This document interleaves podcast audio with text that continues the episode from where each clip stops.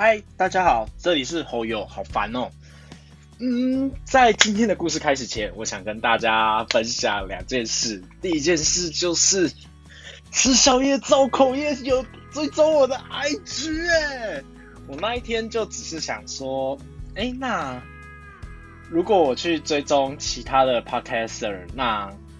我以后就可看可不可以蹭蹭看人气，然后结果我按完没多久，不到一个小时吧，吃宵夜造口业就就就反追踪我，我真的超开心的。那，诶，我很想跟他说我很喜欢你，因为那个时候其实他反追踪我的时候，我正好在听他呃新的一集是有关于喜憨儿饼干的那一集。其实我觉得他很厉害，因为他有很多很多的观点啊，很多很多的那种想法，我都会觉得对啊，本来就是这样子啊。然后其实我这个节目我叫侯友好烦哦，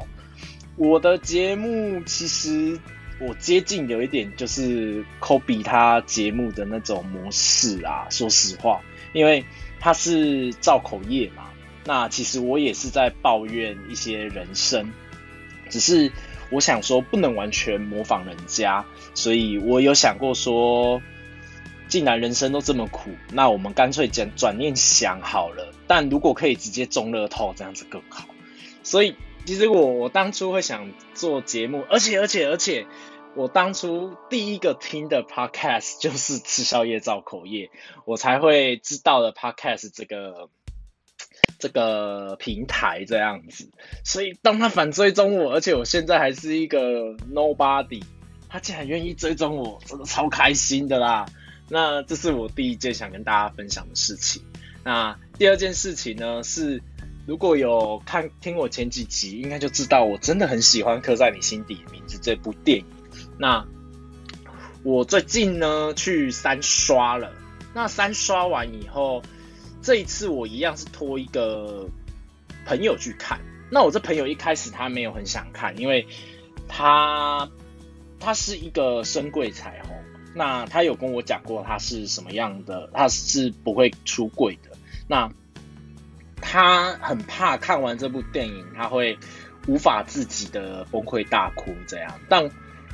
我还是秉持着我想帮忙冲票房的心情说服了他，那陪他一起进电影院三刷。那我先讲讲我自己的心得好了。我已经看到第三次了，其实我第一次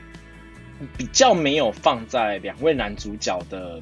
情感上，我比较偏向就是在看他们演戏，然后真的有一点像是呃放空空灵的状态看完它，有一点 peace。 那第二次我看的时候，我就比较注重在呃静华演的 Birdy 的角色身上，因为我第一次看完以后，虽然我的感想是跟妈妈有关，但我觉得最苦的角色除了斑斑就是 Birdy 这个角色了，所以我第二次镜头大部分都跟着 Birdy 走。但有看过这部电影的人知道，其实他是用阿汉也就是浩森演的那个角色为第一人称的视角的感觉去，也不是第一人称啊，是这样用吗？反正就是以他的视角主视角我来看整个故事，所以我第三次看的时候，我就是看着陈浩森这个角色的演的情绪走。那其实我看了这样三次，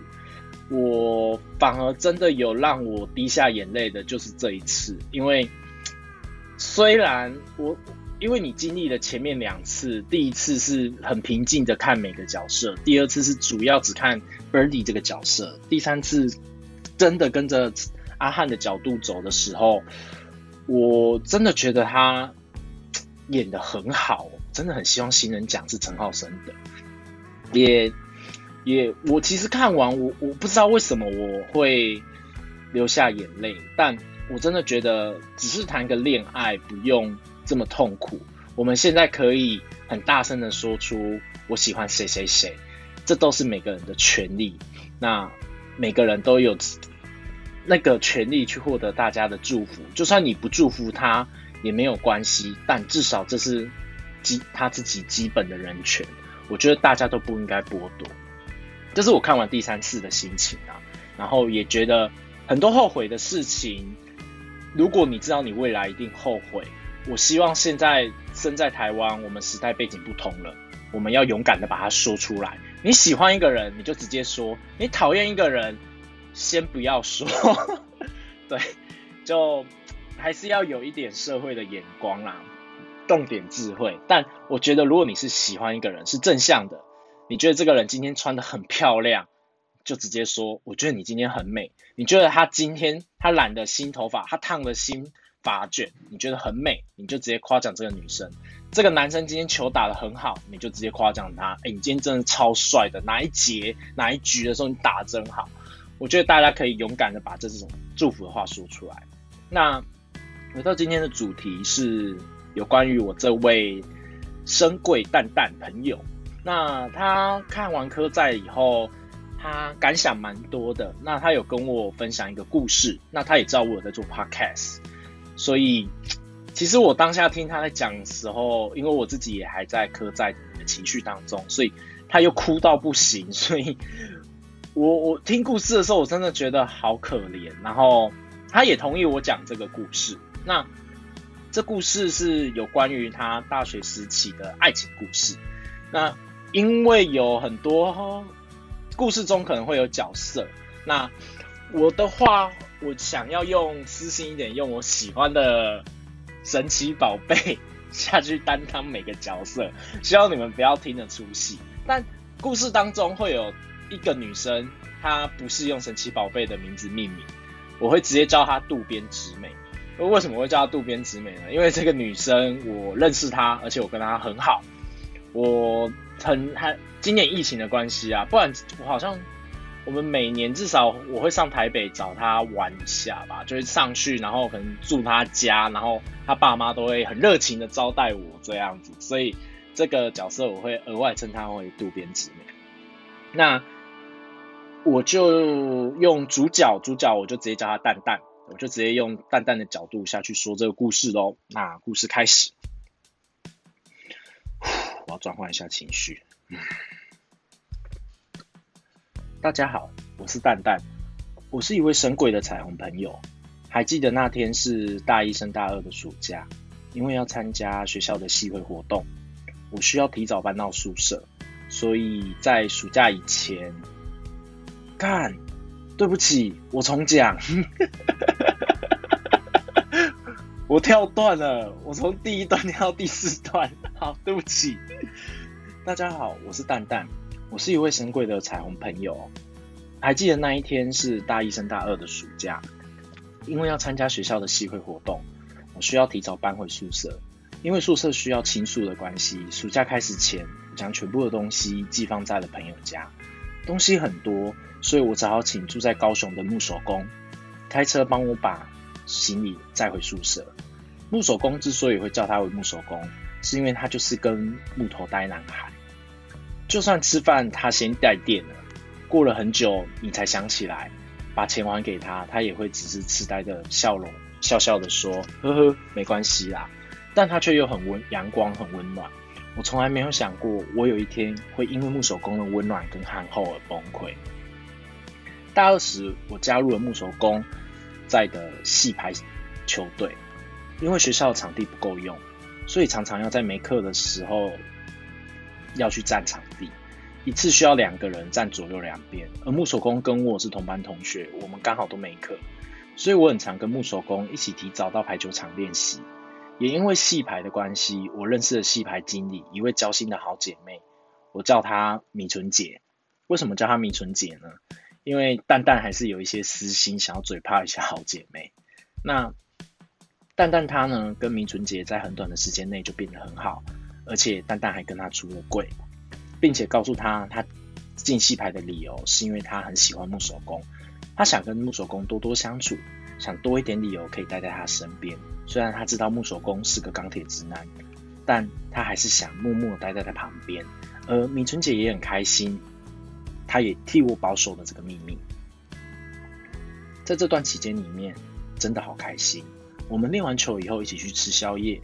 假日一群朋友一起出去玩，米春姐都会偷偷的暗算，让我可以被木手工载。就算一起出去玩，安排房间住宿的时候，也会偷偷的帮我跟木手工安排在同一张床。当时我真的好开心，也好甜蜜，好像我们没有在一起也没关系，只要这样陪在他身边就好。而木手工对于这些安排，他也很开心能够认识我这位好朋友。偶尔木手工无聊的时候，可以随时随地找我陪他去球场练球。他家人出去没有人煮饭的时候，也可以有我陪他吃晚餐，甚至我们一起会去他家一起做饭，一起看电视吃晚餐。但这一切大概过了半年，我开始有点怀疑木手工对我的注意力开始下降，我们之间少了很多时间，多了很多隔阂。我不疑有他的告诉我自己是我想太多了，在心里以将木手工占为己有的我，虽然满不是滋味，但也无可奈何。我将我的担心和忧郁，还有这半年来的快乐都告诉了米纯姐，而好姐妹也替我开心，也劝我不要想太多，可能只是木手工太忙了而已。我也一直告诉自己我真的想太多了，但是还是有一丝的不安。但很快就验证了这一切真的只是我瞎操心，因为木手工又回来了，而且球队也来了一位新球精，她就是渡边直美。因为米纯姐与渡边直美都感情很好，而且我是个深柜彩虹，所以我母我喜欢木手工的这件事，我只告诉了她们两个女生。我们四个常常一起出去玩，那木手工依旧继续载着我，渡边直美跟米纯姐一台车，我们又回到了那个美好的时光。我好开心，我当时只是想太多了。有一天，我单独跟渡边直美单独吃饭时，渡边直美问了我，如果木手工有一天带了一个女生跟你说这是他女朋友，你还会继续暗恋着她吗？我不敢正视这个问题，但我还是回答了，我会祝福她，而且如果木手工愿意的话，我还是可以一样继续在旁边变成他的朋友支持他。渡边直美又继续问说，你在他身边看着他跟他女友亲密互动，你忍得住吗？你可以吗？我苦笑的跟他说，那也没办法，谁叫他是直男，我是 gay， 我又不能跟他告白。后来又过了半年，时间就这样来到了大三，我离开了学校宿舍，终于租了一间属于自己的小套房。这间套房房间很大，浴室又有浴缸，虽然脏了一点，但清洗以后就能用了。重点是离木手工他家只需要骑车两分钟就到了，以后可以常常约他来我家打电动。木手工一样开着他的车帮我搬家，就在东西都搬完以后，木手工跟我说，嘿嘿，我今天晚上有一个计划，等我的好消息，然后转头就走了。我虽然有点好奇，但我没有多问，我就开始整理了房间。直到到了晚上，我看到木手工传给我的讯息，我傻住了。赖通知显示，木手工说他跟米纯姐告白成功了，不过米纯姐希望我可以第一个告诉你，因为你是我们两个最好的朋友。我没有已读他，我把手机放下，穿上了布鞋，我走出去，到了附近的公园，跑了快要一个小时。我明明告诉自己，调整呼吸，整好步伐，别想其他的，但我满脑都是米纯姐跟木手工在一起的画面，眼泪也一直流下来。那时我就像是个空壳，不像偶像剧里哭的大把鼻涕大把眼泪，明明面无表情，却毫无情绪，但眼泪就自己从眼眶里流下来。跑到最后，我已经不想擦了。因为我不知道脸上到底是汗还是泪，就这样面无表情的拉完筋回到家以后，我看了手机，有十几通木手工的未接来电，还有一则新讯息问我怎么会没有回他，他晚一点买个卤味就过来我家一起吃。我站在没有开灯的房间，灯没有开，但我能确定，我脸上大部分的都是眼泪，是止也止不住、止也止不住的眼泪。这时木手工打电话来了，我装镇定的口气问他怎么了，木手公子说他已经到了我家，叫我帮他开大门的门。我立刻跑到窗户边，在黑暗中看着木手公站在公寓大门前，我的情绪已经快到了临界点。我又用冷静的口气跟他说，哦，我在运动啦，我有看到讯息啊，不方便接电话，我运动完以后会自己去吃啊，你先回家好了啊，恭喜你耶，我不知道原来你喜欢他。当时的我真的没有办法面对他，虽然我知道下个礼拜上课我又会遇到了他，但此时此刻的我不想要面对他。我看着木手工又骑上了机车，从我家巷子口转弯离开我的视线，而我的情绪也在此时仿佛突破了临界点，我的身体又变成了一个空壳。我当下只想着，我只想要好好泡个热水澡。在等水放满的这段时间，我开了曾经跟明纯杰说好要一起喝的红酒，自顾自的就开始喝了起来。水放好了，可能是因为太烫又加上喝酒，我泡不到十分钟就受不了起来了。我又默默的走回窗户，看着刚刚木手工站的地方，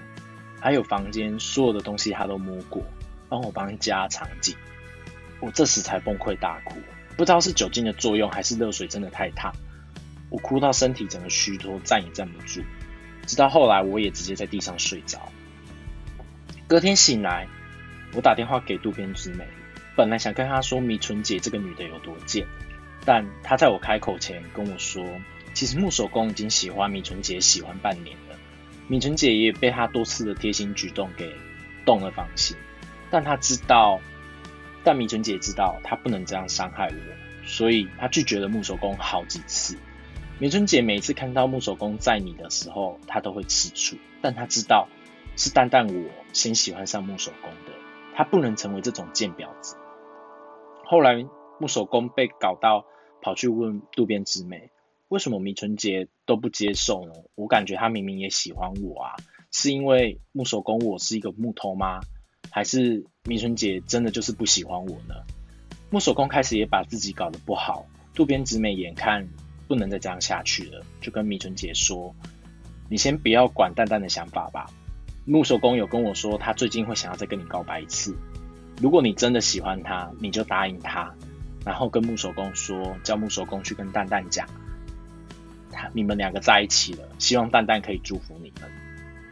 我听完这些讯息，我消化了半天，呆坐在新的套房里面，看着昨晚被我喝完的空酒瓶，我发呆了半天以后，决定打电话给米纯姐。那通电话很神奇，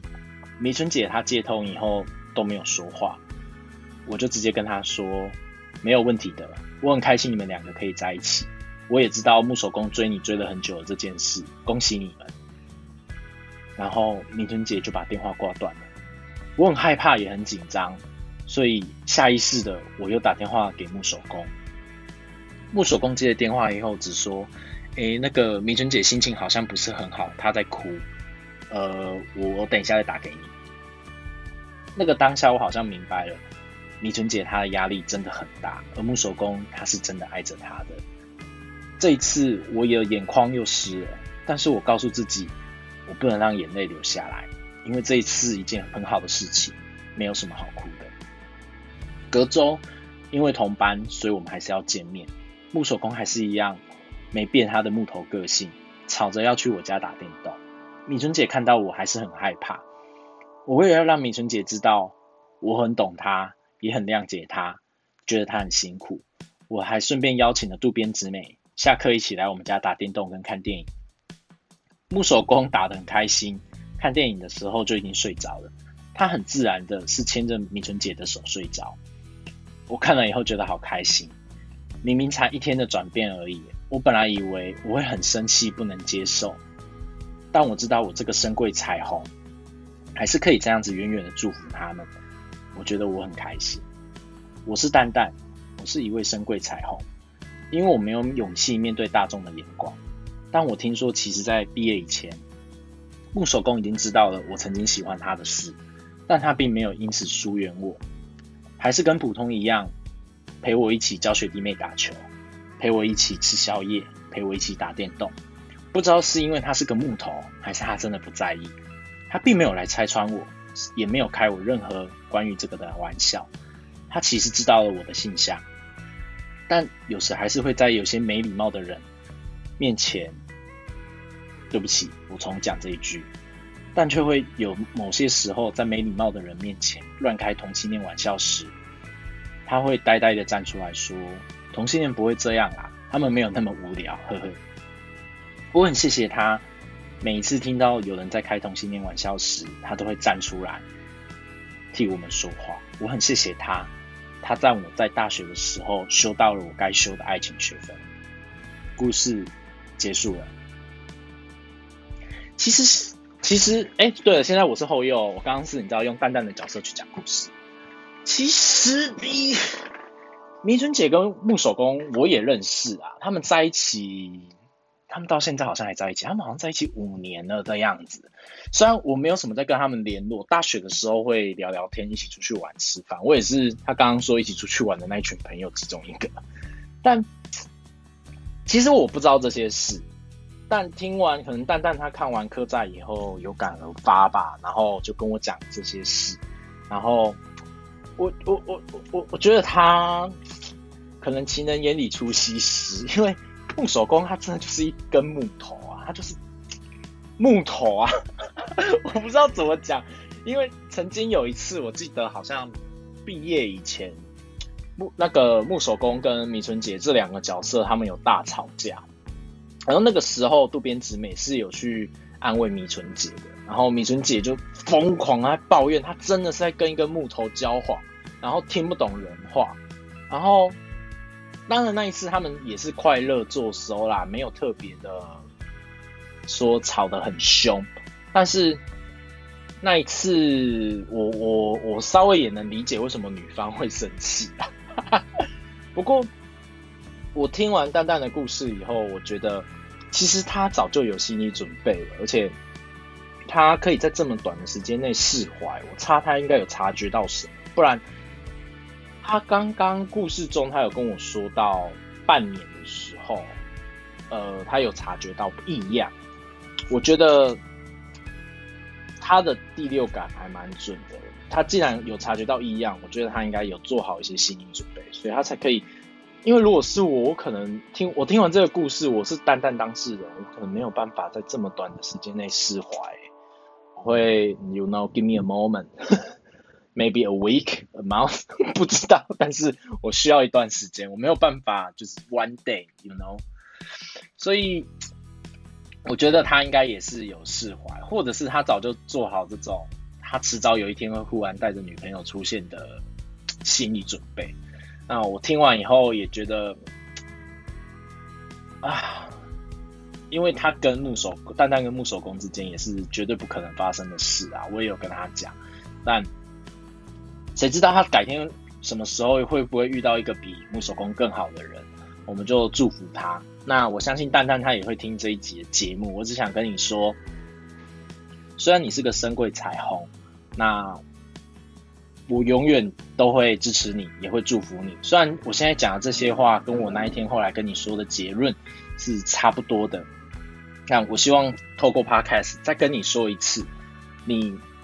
不要害怕你自己。你想要做个深柜彩虹是你自己的选择，你不想要说出来是你自己的选择，但永远记得不要因为这样子，不要因为这样就怨天尤人。你永远都是你自己，你喜欢男生，你喜欢女生，不会有人去管你，因为这个是你自己喜欢的事情。我知道我拖你去看科债，你其实很抗拒，因为你很不想要哭，但你最后还是鼓起了勇气陪我进去。看了第三次，虽然这好像是你的第一次，但我很谢谢你陪我进去看。然后还有那一天爆米花的钱你还没有给我，记得要给我三十五块。我现在很穷，没有工作，三十五块改天下次聚餐要还给我，懂吗？好，那今天的故事就说到这。其实我还蛮多爱情故事可以说的啦。我不知道为什么，其实我有很多亲朋好友啊，他们都会跟我讲他们爱情或者是生活上的烦恼。但其实我个人是没有谈过什么恋爱的，我却都会